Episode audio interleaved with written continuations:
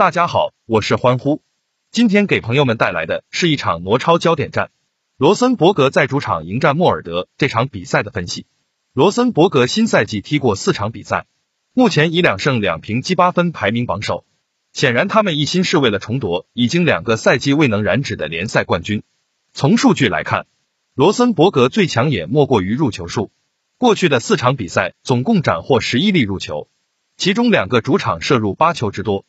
防守也许是罗森伯格要加强的地方，毕竟要想稳居争冠行列，就要尽量减少失球。眼看他们过去四轮有三场未能有失球，其中最近的两场都是失掉两球。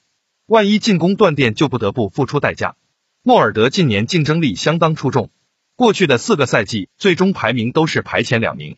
其中，二零一九年力压群雄夺得联赛锦标，如今也是最不容小觑的球队。新赛季以来，莫尔德比罗森伯格少踢一场，但莫尔德进攻效率确实有过之而无不及。莫尔德开赛已累计攻入九球，并且有两次实现零封，攻防两端看起来比罗森伯格更稳定。不过要注意，尽管莫尔德过去三个赛季与罗森伯格交锋六次各赢三次，但要是在做客的情况下。莫尔德已经连续五次出师不利，期间均场失球多达三个。上一次做客赢罗森伯格要追溯到二零一四年五月。换言之，莫尔德此行首要目标还是避免全失三分。罗森伯格是挪威国内老牌劲旅，过去两个赛季未能夺冠，对他们来讲似乎是一段不堪回首的岁月。所以今季带着东山再起之势前进。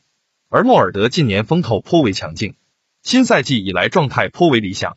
尤其是入球效率抢眼，目前看两队互有优势，难分胜负。本场比赛欢呼看好客队莫尔德不败。有朋友想交流其他场次的比赛，可以私信我。求点赞，求转发，求关注。